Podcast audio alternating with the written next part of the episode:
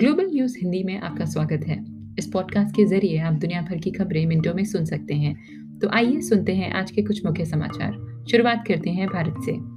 राजस्थान की Pokhran firing range में मंगलवार रात सैन्य अभ्यास के दौरान हादसा हो गया।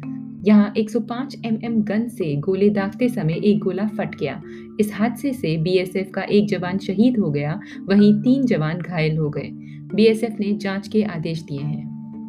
उत्तर प्रदेश में बुधवार को भाजपा सांसद कौशल किशोर के बेटे आयुष को बाइक सवार कुछ बदमाशों ने सीने में गोली मार दी। उन्हें अस्पताल में भर्ती कराया, जहाँ उनके इलाज के बाद उन्हें डिस्चार्ज कर दिया गया। इस मामले में पुलिस ने यह दावा किया है कि यह हमला खुद आयुष ने अपने साले से करवाया था।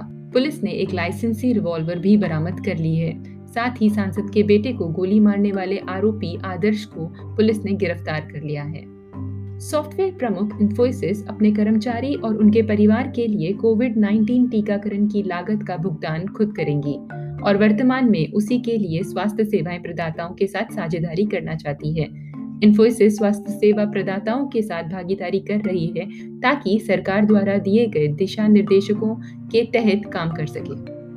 भारत बायोटेक और Indian council of medical research की ओर से विकसित किए गए कोरोना टीके के तीसरे चरण के ट्रायल के नतीजे सामने आ गए हैं।